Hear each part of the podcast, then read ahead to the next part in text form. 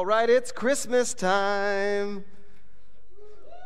Woo! I'm Jeff Hosey. I'm one of the pastors here, and I get the distinct pleasure of kicking off our Christmas series this year. If you've been around the last few months, we've been doing something called Daring Faith. That's what Jeff was talking about earlier today. If you're not familiar with that, Daring Faith is still the commitment of our church for the next three years and for the future. But as we do each year, we're taking some time to dig into the Christmas story together because there's a whole lot we can learn from it. We're calling our series this year Christmas Remixed. And I want to talk a little bit about why. I think we can all admit that over the years, Christmas has become more and more of a lot of things, right? There's more time, there's more money, more commitments, and expectations. And in all those things, just a little bit less and less of Jesus, the reason for the season. But I think if there was ever a year we could say things got remixed, it was 2020, wasn't it? Like the money for presents isn't necessarily there for everyone, the travel isn't happening, the parties aren't happening. And in the void left by all these things that we thought were really good, we're left with a lot more time for introspection. For some of us, a little bit too much, stuck at home, right? But we start to remember again why we do this. We start to remember again what Christmas is about. And I want to look at the Christmas story through the eyes of a guy named Simeon today, a character we don't always look at. Through the eyes of what you'll see is a satisfied old man who lived a life led by the Spirit and got to meet the Savior. Let's read that together. We're going to be in Luke chapter 2 today, starting in verse 22. When the time came for the purification rites required by the law of Moses, Joseph and Mary took him to Jerusalem to present him to the Lord. As it is written in the law of the Lord, every firstborn male is to be consecrated to the Lord, and to offer a sacrifice in keeping with what is said in the law of the Lord a pair of doves or two young pigeons. Now there was a man in Jerusalem called Simeon who was righteous and devout he was waiting for the consolation of Israel, and the Holy Spirit was on him. It had been revealed to him by the Holy Spirit that he would not die before he had seen the Lord's Messiah. Moved by the Spirit, he went into the temple courts. And when the parents brought in the child Jesus to do for him what the custom of the law required, Simeon took him in his arms and he praised God, saying, Sovereign Lord, as you have promised, you may now dismiss your servant in peace. For my eyes have seen your salvation, which you prepared in the sight of all nations, a light for revelation to the Gentiles and the glory for your people Israel. The child's father and mother marveled at what was said about him. Then Simeon blessed them and said to Mary, his mother, This child is destined to cause the falling and rising of many in Israel, and to be a sign that will be spoken against, so that the thoughts of many hearts will be revealed and a sword will pierce your own soul too. Let's start at the beginning. Why is this happening at all? Why are they taking him to the temple? Well, on the eighth day, a child would have been circumcised. And then there was about a month more that they had to wait before they could go to the temple and offer a sacrifice. Uh, this is some of that law that we see in the Old Testament this idea of cleanliness and uncleanliness she would have been considered unclean uh, for about 40 days. And just to clarify that real quick, if you're not familiar with the Old Testament stuff, that doesn't mean she did anything wrong. That doesn't always nece- necessarily indicate sin. But there was a time that they had to wait and be obedient before they went to the temple. Now, this sacrifice they could offer would be either a lamb or a couple doves or a couple pigeons, as we see in the story. And we know that Joseph and Mary certainly weren't wealthy because they offered the sacrifice of the birds. But I think it's important that they did. You know, in a world where so many people would have simply said, I can't do it, Joseph and Mary offered that sacrifice, even though it was the lesser sacrifice. And I think Luke shows us this to show that Jesus was brought up in the proper way in regards to the law. You know, Joseph and Mary did what they did to be faithful and to fulfill the prophecies laid out. So let's talk a little bit about the context of where this is in the Bible. So we know it's in Luke chapter 2. And this is right after the, the birth of Jesus. So in Luke 2, this is the one we read a lot sitting around the Christmas table. Joseph and Mary travel to Bethlehem. There's no room for them in the inn. And the angels are singing glory to God in the highest in front of some very surprised shepherds. Now, if we jump ahead about 17 verses, we see the story of Jesus in the temple at 12 years old. Uh, Joseph and Mary leave to travel back home, and a ways down the road, realize Jesus isn't with them. They run back frantically trying to find him, and they find him in the temple sitting with the teachers, and he says, Didn't you know I would be in my Father's house?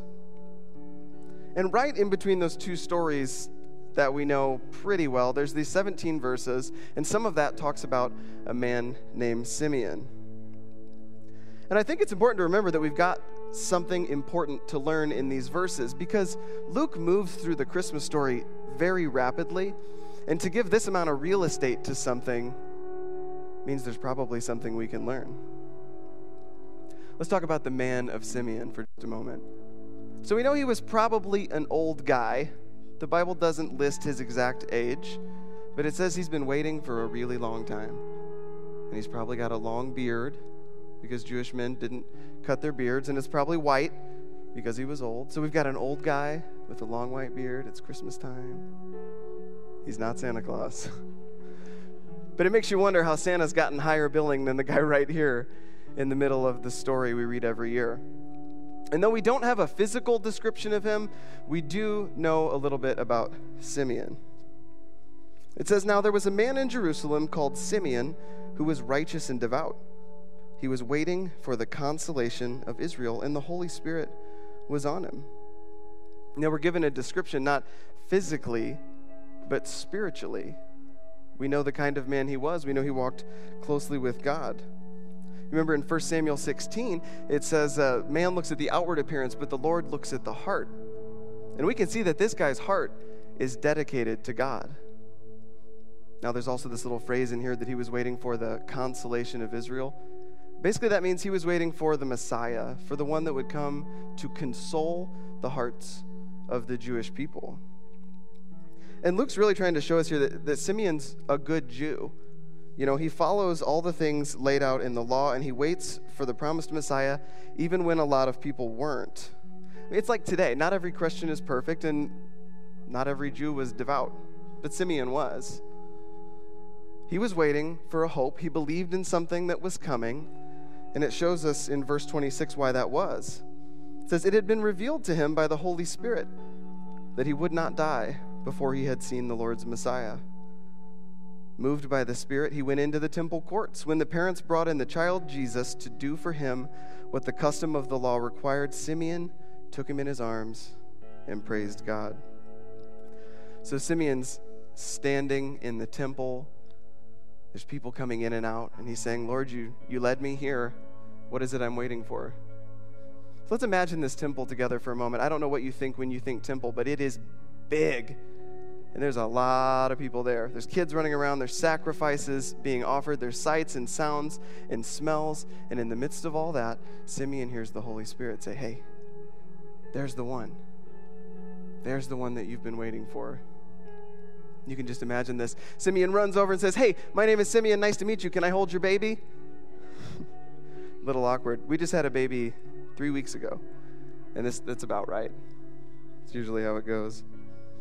But I love it. Simeon was so confident in the leading of the Holy Spirit that in the midst of all the busyness and all the distractions, he'd been walking with the, the Spirit so closely that he had no question. He went up and said, I know, you're holding the Messiah, and I can't wait to meet him. I've been waiting a really long time. It'd be easy to gloss over sort of the Holy Spirit side of stuff in all this, but I think it's one of the most important things because remember, Simeon got to meet the Christ child. He got to meet Jesus because of this relationship that he had with the Spirit. And if you're writing things down, this is an important one. We, the first thing we take from him is that we need to be sensitive to the Spirit. There's a pastor, J.D. Greear. He says Many Christians think that the Holy Spirit is like your pituitary gland. You know it's there, you're glad you've got it, you don't want to lose it, but you're not exactly sure what it does. I think that's true. Let's get real for a second. Do you believe the Holy Spirit still does things like that today? Do you believe that the Holy Spirit still speaks into your life if you ask for it, that He still leads you in His direction? How's this one? Have you ever followed the leadership of the Holy Spirit in your life and something good came out of it?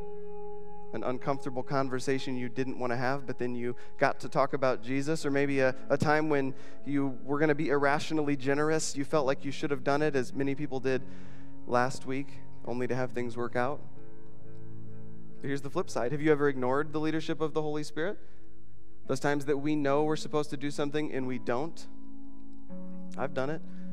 We all get really good at that. And I wonder what we miss out on because we don't listen. Remember, Simeon only got to meet Jesus after these years of waiting because he followed the leadership of the Holy Spirit. In Galatians 5:16 it says, "But I say walk by the Spirit, and you will not gratify the desires of the flesh." We remember that a life led by the Spirit is not a one and done process. That's why we have this idea of walking, right? It's step by step, day by day, decision by decision. Because in those small decisions that lead to the larger, scarier decisions, when we commune with the Holy Spirit more closely and be more sensitive to what He's saying, it gets easier. But again, this works the other way too. When we ignore those small things, they lead to larger things, and that ultimately causes a separation. And I wonder what we miss out on because we don't listen. And Simeon asked for this. This was a common Jewish prayer uh, for Jewish people. They would say, Lord, let me meet the Messiah in my lifetime. But Simeon got to because he waited, because he trusted over the years and years and decades he trusted God and he followed the leadership of the Holy Spirit. That's the second thing I think we learned from his story. It's that we need to trust God's timing because it's rarely the same as ours. In Ephesians 1:11, it says, "Furthermore, because we are united with Christ, we have received an inheritance from God, for he chose us in advance, and he makes everything work out according to his plan." Every year, we get reminded in this Christmas story of what Simeon believed unwaveringly that in a world where it's really easy to make promises and even easier to break them, we have a God that is really good at keeping his. And there's a danger when we read this or anything else in the Bible because we say, of course everything worked out, right? Of course he was patient. Of course he got to meet the Messiah. Of course, of course, of course, because he's in the Bible. But the Bible is full of regular people like you and me who did great things for God because of the amazing faith that they had.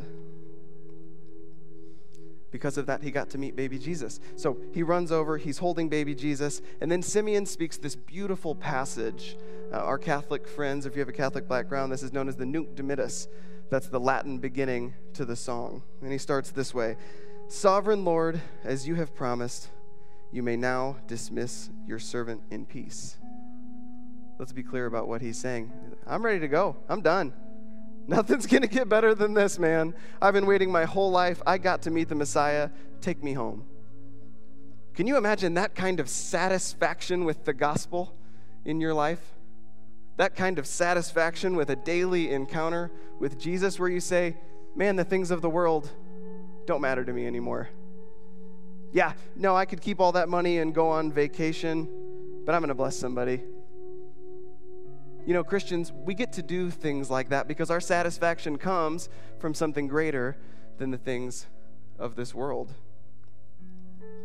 He moves on, For my eyes have seen your salvation, which you prepared in the sight of all nations, a light for revelation to the Gentiles and the glory of your people Israel. And you note that Jesus comes for two people groups here, and they're both very important.